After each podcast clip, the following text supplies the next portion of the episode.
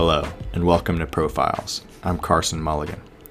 Tune in for a story about 10 days in silence, how I found out, what it was like, and if it might be for you. Please enjoy.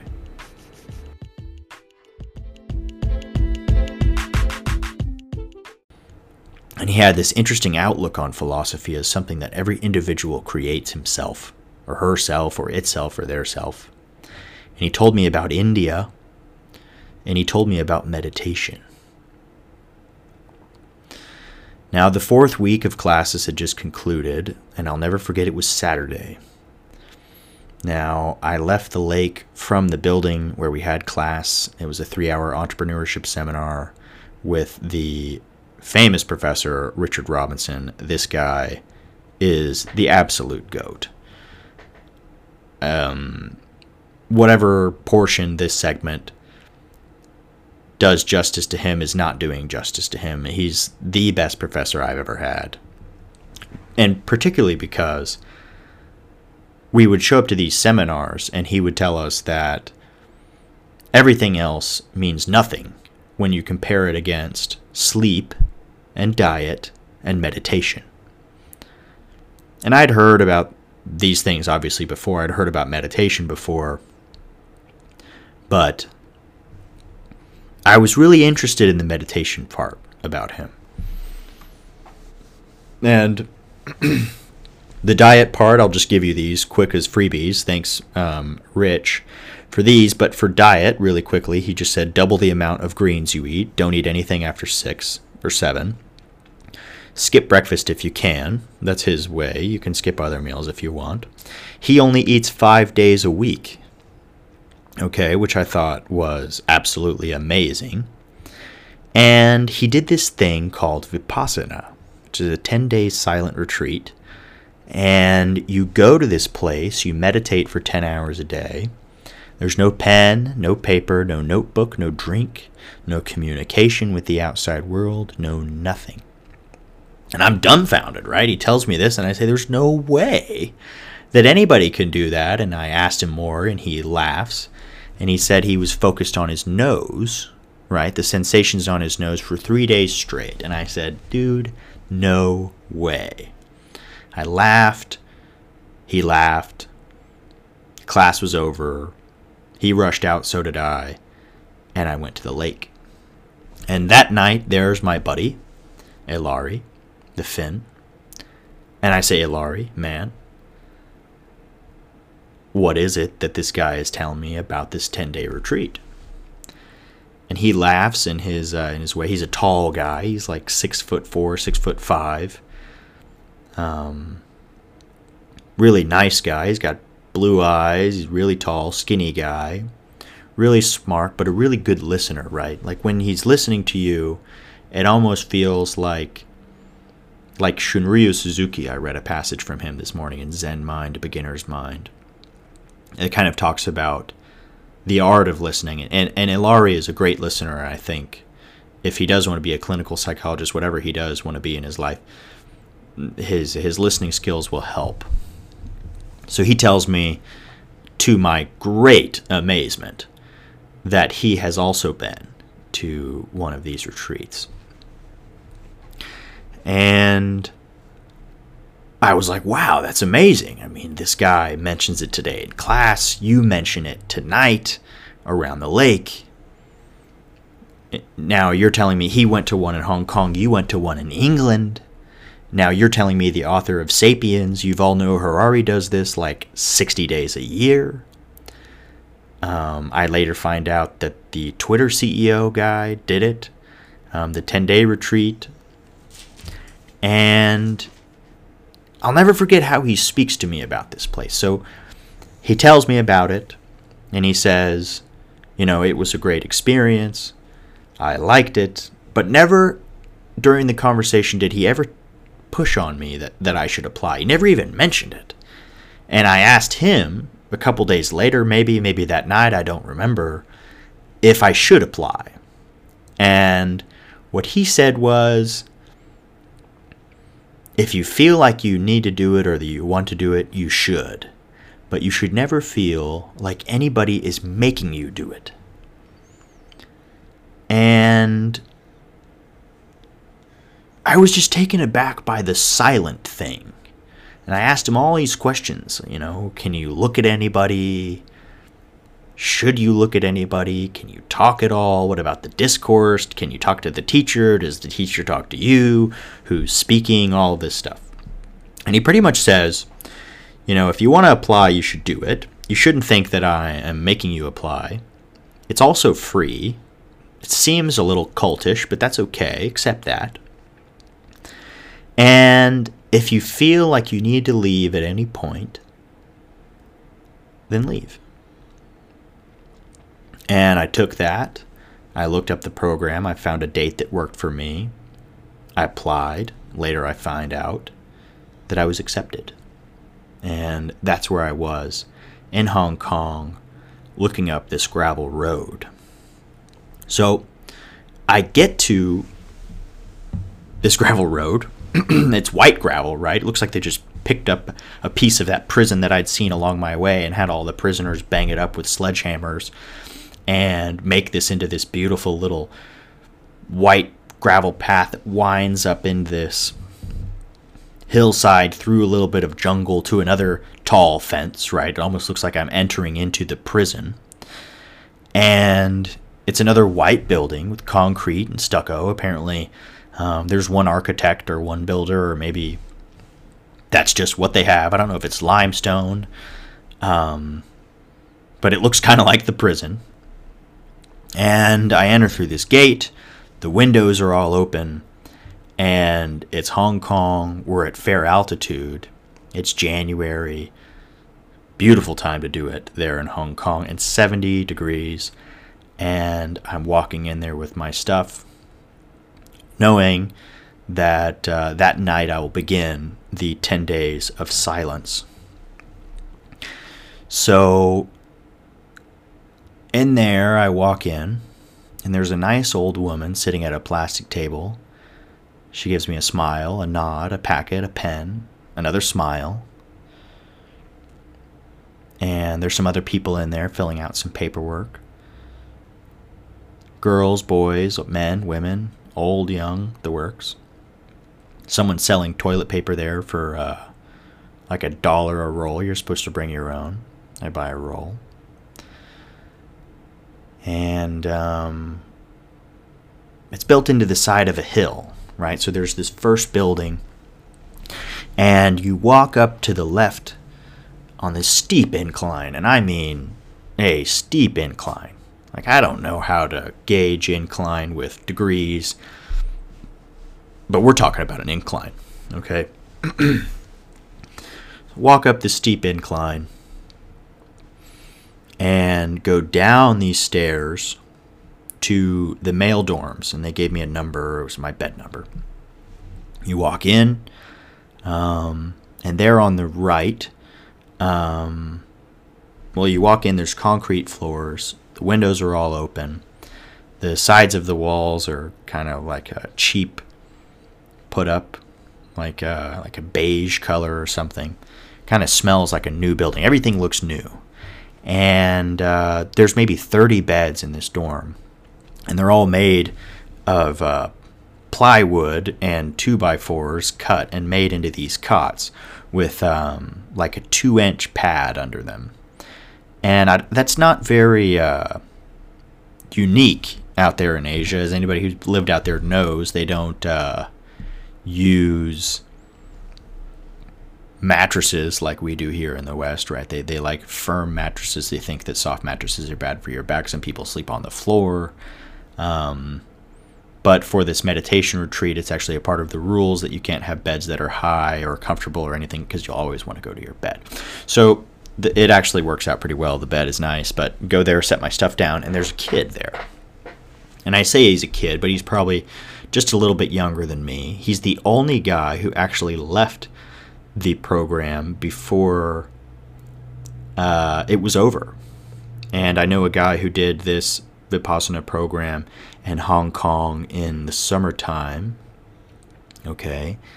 And he said there was way more people that left, and partially maybe because it was so hot while he was there. So there's this kid, right? The Hong Kong kid, 22, 23, uh, pudgy guy sitting on his bed. And he looks up at me and his eyes are tired. He looks like he's been up for a few days. And he puts his head back into the pillow and I walk over to him. And we're allowed to talk at this point. He, he and I are the only two people there. I ask him how he's doing. He acts like he doesn't understand. He uh, says something in Cantonese. I reply back something in Mandarin. We talk a little bit in Chinese. And uh, kind of pat him on the back and say, All right, uh, good luck. And about that time, one of the assistant teachers walks in and asks for me. And he says that I have my interview with the teacher. I'm like, oh, that was quick. Uh, walk out with him. And I remember it was so bright when I walked out of that dorm outside again. It's like the concrete is all white. The sun is kind of beating down, and we're walking to another building that's all white. And there's the teacher, right? And you'll never believe it's like something out of a movie who this guy is. Um, but he's sitting on this table, and the table has a white tablecloth on it. He's wearing an all white kind of meditation jumpsuit, right? He's got a, a lanky shirt and uh, white pants. White shirt, white pants. He's got a long white beard. He's a Chinese guy with long white hair. I mean, he looks like the guy from the Laozi memes, right? And I just I, I have this moment where I can't believe that I'm there. And he has me sit down in this chair and he has me listen and he says, Whatever you think you know about meditation, forget it. Forget everything you think you know and just listen to me this week as I speak and you'll be fine. And I say, Thank you. And I leave and I think to myself, Wow, I'm in great hands. Um, I get back to the uh, the entrance of the dorm, and some more people have showed up. And now I read some BuzzFeed article or some Business Insider article before I went, right? And it was this person talking about their experience at Vipassana, what they had experienced, especially by way of meeting some of the people that they went with um, and then how their their ideas of those people kind of progressed over the course of the 10 day experience, especially the dichotomy with the people that they met and the people that they did not meet. So there's two distinct groups of people on this thing. Just to uh, give you a little bit of background, there's about 20 men and there's about 40 to 50 women. And you're not allowed to you obviously live in different dorms, you eat in different areas, you meditate on different sides of the halls. There's no intermingling there. And obviously, um, as a rule, there's no communication with anybody anyway. Um, so we get to the point where other people start to show up. I'm thinking about this Business Insider article because the person who wrote the article said that he was worried that everybody who was going to show up would be a hippie. Um, he was surprised when nobody was a hippie. He starts writing down all these profiles of people who were obviously not hippies. And guys start rolling in, and I'm laughing to myself, thinking, oh, wow, we don't have any hippies either. And in walks a hippie. And I start talking with this guy, and he tells me his name's Raw. I'm like, man, that's cool. And he's one of those guys that you don't ask where he's from right? You ask where he's traveling to, and he's a traveler guy. You can tell he's got a big backpack on. He's a skinny guy. He uh, looks like he's in great shape. he's like in his late 20s, early 30s. Long hair. He's got like a soul patch. Sounds cool. And I'm just getting along with this guy. We are hitting it off, and I'm laughing to myself.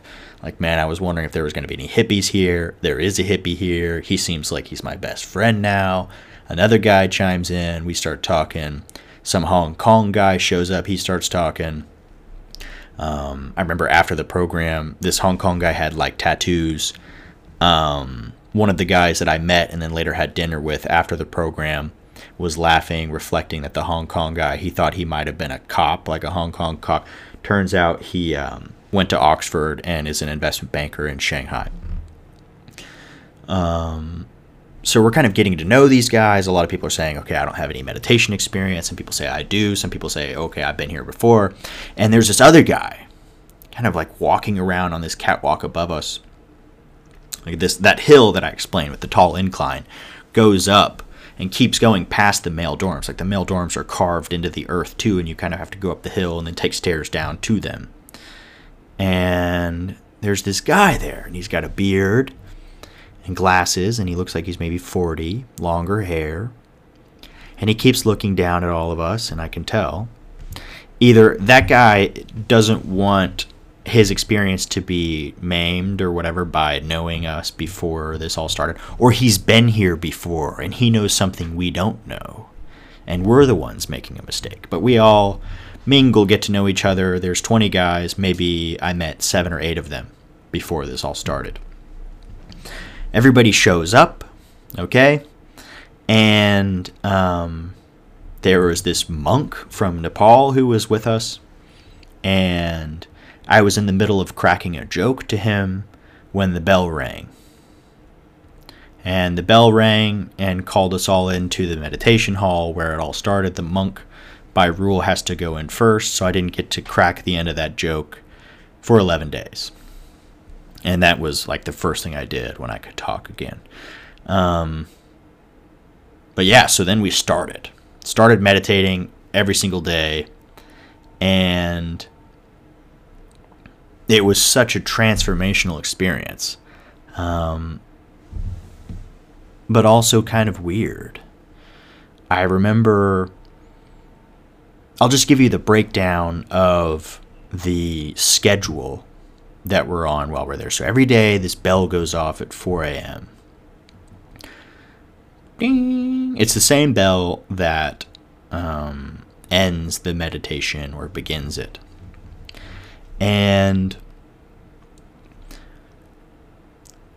the bell goes off at 4:30 you have 30 minutes to take a shower do whatever you want keep sleeping.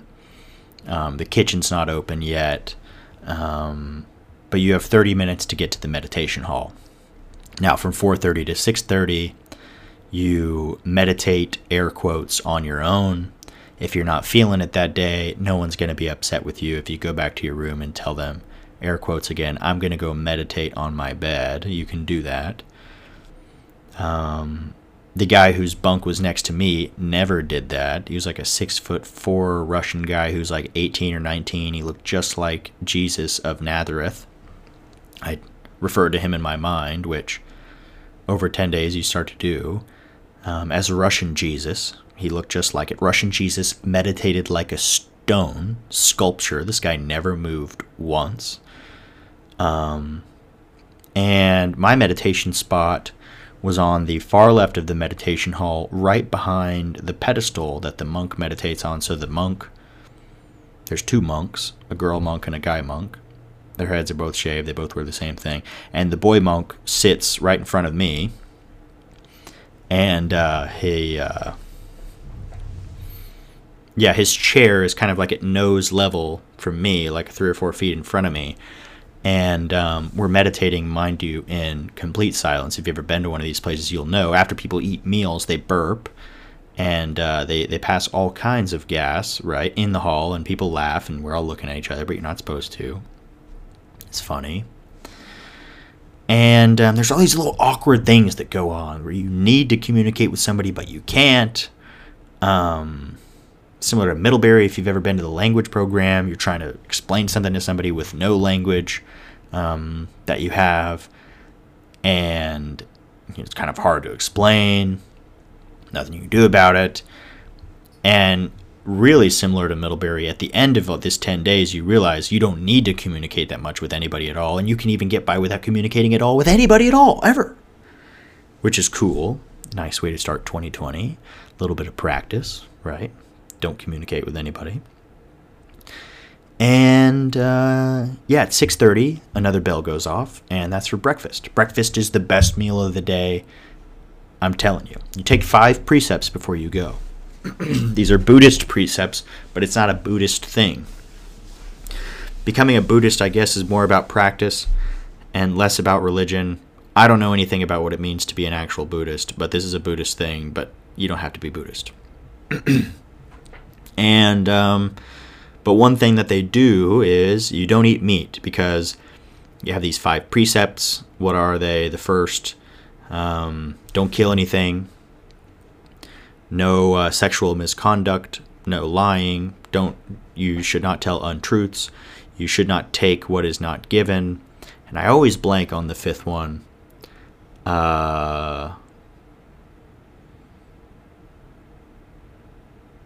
it'll come to me.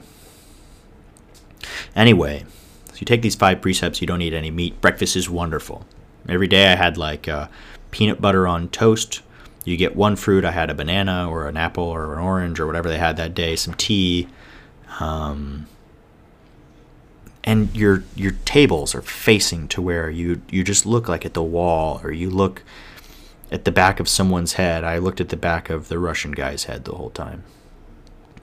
And you have your own bowl, you have your own cup. After you eat, you go out and you wash your bowl, you wash your cup, you put it back on your place, and then you go walk or do whatever you want. And from 6:30 to 8 is breakfast and then it's free time. so, I would always go and do a little bit of walking. Some people would do a little bit of sleeping. You can do whatever you want. Now, mind you, again, there's no pen, there's no paper. You can't pick up a book and read it. Obviously, you can't pull out your phone. Um, you can't write anything down. So you're really just kind of left to your own devices. People are just walking around this place as if they are like sentenced to death or something. It looks kind of funny. People are all dressed all again. People are dressed in all white. We look like prisoners walking up this mountain. I can't stop thinking about the prison the whole time. But you kind of realize that you're a prisoner yourself, always in your own mind which is kind of cool. Um, and then from 8 to 9, go back into the room. The bell rings again. And you have an hour of unbroken meditation, which the first time is really hard, the second time is really hard, every single time is really hard. And I don't even know since I've left if I've done a full hour. I think I've only done it once since then. But the group aspect of it is really helpful here.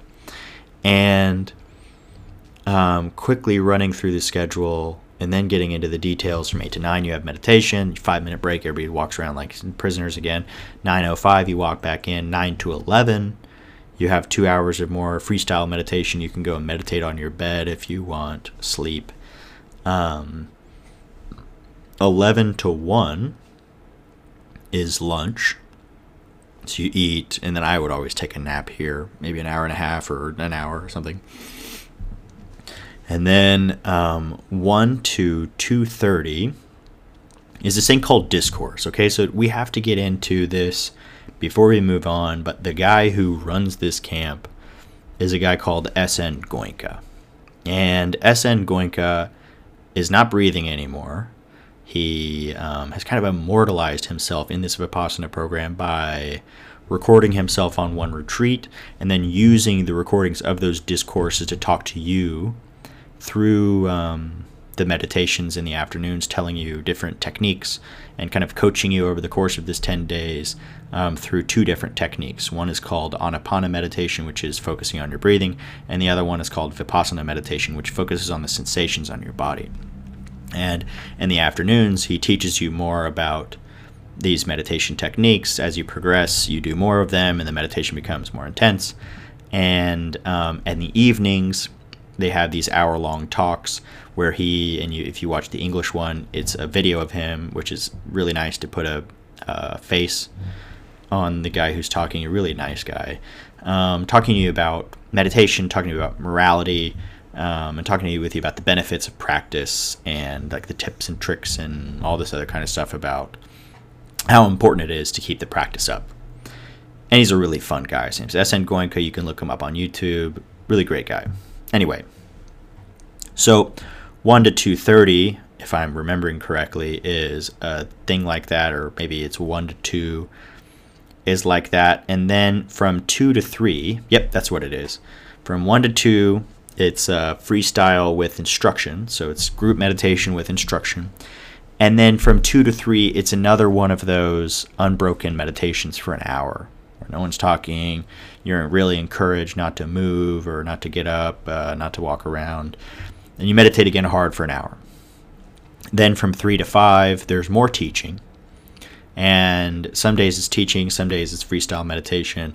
5 o'clock, you have tea. Now, if you're an old student, if this is the time you came back, like that Russian guy with the beard, I later found out he was Russian. There's two Russians, three Russians actually the guy with the beard that was watching everybody turned out to be a Russian. The whole time I thought he was like a staff accountant for EY in like Nebraska or something, and I think he was wearing sandals. I always thought you build up all these ideas about who these people are in your mind, which is fun and weird how the mind works. But anyway, so I see this guy and he doesn't eat anything at these at these uh, tea sessions at five. I'm allowed to have a piece of fruit because I'm a new student. But at this place, you find out who are the old students. They always sit in the front, and they're allowed to eat at five o'clock.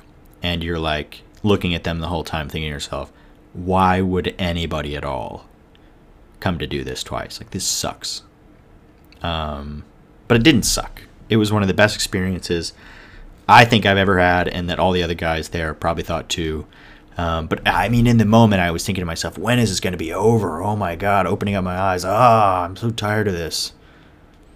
Why would anybody do this twice? And seeing them not be able to eat, which turned out to be really not a big deal. Like, I remember asking my buddy about this before I went. Like, yo, you only get two meals a day. How did you not lose a bunch of weight? And he says, well, you're meditating all day. You don't even not doing anything else. And quickly here, from 1 to 2, I would always give myself a period of time after the teaching was over, not even to think about the teaching at all, from about 1:30 to 2. I would always give myself 30 minutes to think through all of the things that could have happened between the time that I had gotten there and the time that had that I was sitting there thinking about what could have possibly happened between China, I mean, excuse me, Iran and the United States up to that point. And I remember thinking to myself, oh my gosh, I know the United States shot that missile down or shot that plane down, but it was like 2 in the morning, so the president couldn't have even responded, so there's no way that I can know if, if the United States did it or not. Um, are we fully at war already by now? What could possibly be going on? I was thinking these things through in my head about what the world was going to look like when I got out. And this is like January 8th to January 20th, 2020. Somebody was coughing inside of that place, and we had no idea about coronavirus at this point. Um, which scared me after the fact, but we were all fine. Anyway, after this tea break that we have at six, it's over. Six six thirty, maybe it's over. I think maybe just five to six. Um, then from six to seven, we um, maybe have another meditation session. Yeah, we do. Six to seven is another meditation. I think it might be a determination meditation. So you might have to sit there for an hour. I think it is get yourself all ready for that at dinner, tea or whatever you call it, five o'clock. and then you go to the meditation hall. It's the mini meditation hall, and they pull up this video. They break up the students who speak Cantonese. They break up the students who speak English. Again, all the instructions are given once in English and then given another time in Cantonese. So you kind of remember uh, how to say some of the Cantonese words. It sounds really cool. If you've never heard Cantonese, look up a video. It's super cool to listen to. They would always say things like, uh, like when they're saying, he would always start out, he'd say, start again, start again, start with a calm and collected mind, cool and equanimous mind and he, the the Cantonese would always say something like, uh, however they say in Cantonese, 现在开始,现在开始,总统开始, whatever they say. Then they'd say every time, 一领巾平王给什么？一领巾君主给什么？I'll never forget it. Anyway, so they'd break up the English speakers and the Cantonese speakers. We'd go to different rooms. We had a video. I guess they didn't, which must have sounded really ominous. Um, just hearing this voice talking to you for an hour. I don't know if they closed their eyes, but you're allowed to sit on the ground in not a meditation fashion, but you can't have your feet facing the front. Um, you can move around all you want. You can sit there however you want, um, but you're sitting on the ground listening to this guy talk. And from the first day all the way to the 10th day, he's kind of coaching you through. He's like, Congratulations, you made it through the first day. Congratulations, you made it the second day. And then he tells you these really awesome stories about his life, um, about things that he knew. And one of the days, he tells a story about how he was going to quit. His first ever retreat, he was going to quit. He was like an industrialist. He made a whole bunch of money. He went to this Vipassana retreat. He was sweating bullets, uh, sweating like a pig. He hated the place. Um, and he said that some woman told him not to quit. And I was like, what? That's like a violation of two rules, right? Like you can't talk to anybody, but obviously you can't talk to any women. And um, that very night, and he, he thanked the woman and he said, Oh my gosh, I cannot believe, you know, what my life would have been like if she hadn't told me to stay. And that Hong Kong kid was packing up his stuff. I remember thinking to myself, oh my God, now's my chance. I'm going to be that lady for this guy. Tell him, don't quit, don't quit. Stay a whole day. He ends up staying the rest of the night, but his sleep schedule was so messed up. I remember waking up in my cot and looking, and he's in his cot, standing up next to his cot, looking at me, this death stare. And I was like, oh my God, I should have never told that guy to stay. And the next day he was gone. I hope that guy's doing fine.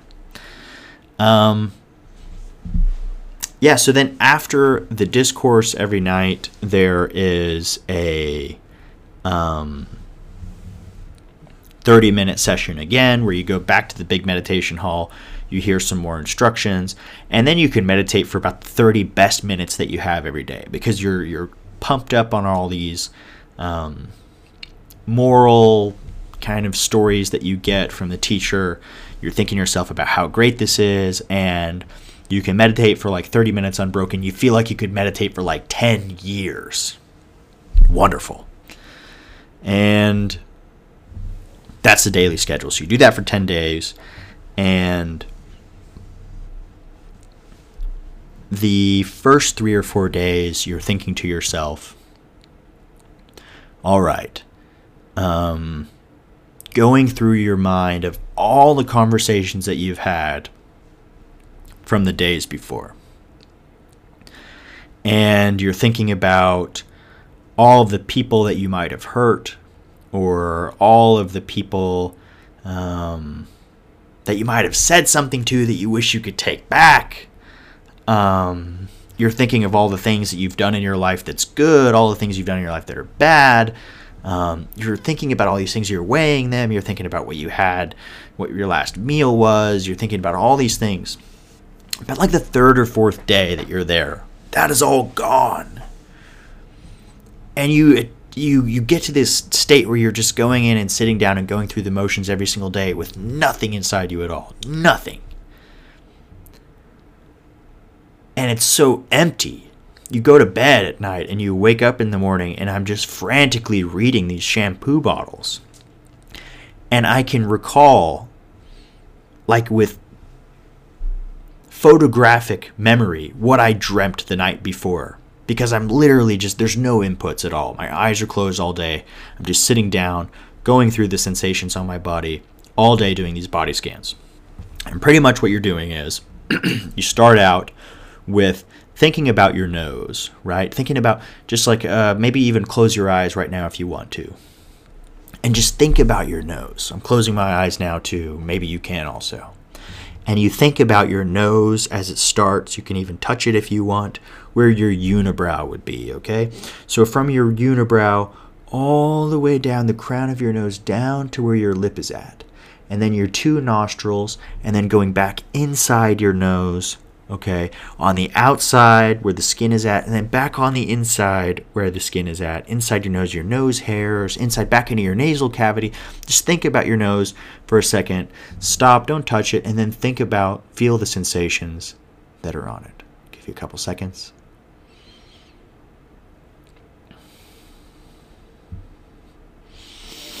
And you breathe a little bit, you realize if you're congested at all, you can see like um, if you're breathing in through your right nostril, your left nostril. Um, and then one thing that I thought was so cool, right? If you br- take a deep, take a breath in, and then you take a breath out, and after a while, you can realize that the breath on the way out is hotter than the breath was on the way in, and that your body has actually heated it up, and you can shoot it out. And on the top of your lip, you can actually feel that. And my professor wasn't kidding. For the first three days, you're actually sitting there talking to yourself in your own head, saying, "Oh yeah, look there, my nose is itching. Don't touch it. Don't touch it. Okay, uh, now it's gone. Oh look, my nose is itching again. No, no, look, it feels like a vibrating. Oh, it feels good. Nothing, nothing, nothing. Oh, there's the inside of my nose. Oh, I can feel the breath. Oh, this and that. And you watch the breath as it goes naturally in, naturally out. And then over the course of a few days, um, they teach you actual vipassana, which is why you're there. And that is like a complex system, not a complex, simple system of body scans. So, similar to the way that your nose works, you do that with your entire body from head to toe, really methodically. After focusing on something really small like your nose, you go to a small point on your head, part by part, piece by piece, all over your head, then all over your. So, you do your scalp, right? Then your face, nose, eyes, cheeks, ears, throat, and then I go down. Everybody has one. It can be different for everybody. You do your shoulders at the same time, biceps, inner biceps, elbows, inner elbows, forearms, both sides, hands, inside of your fingers, palms of your hands, fingernails, and then you do your um, chest, your pecs down to your abs, all the way down into your pelvis, back up again, your back, your the top of your back, the middle of your back, the side of your back, all the way down where it hurts because when you're sitting, it hurts down in your spine, back into your butt. And then after you've done that, it usually took me about seven or eight minutes to get to that point.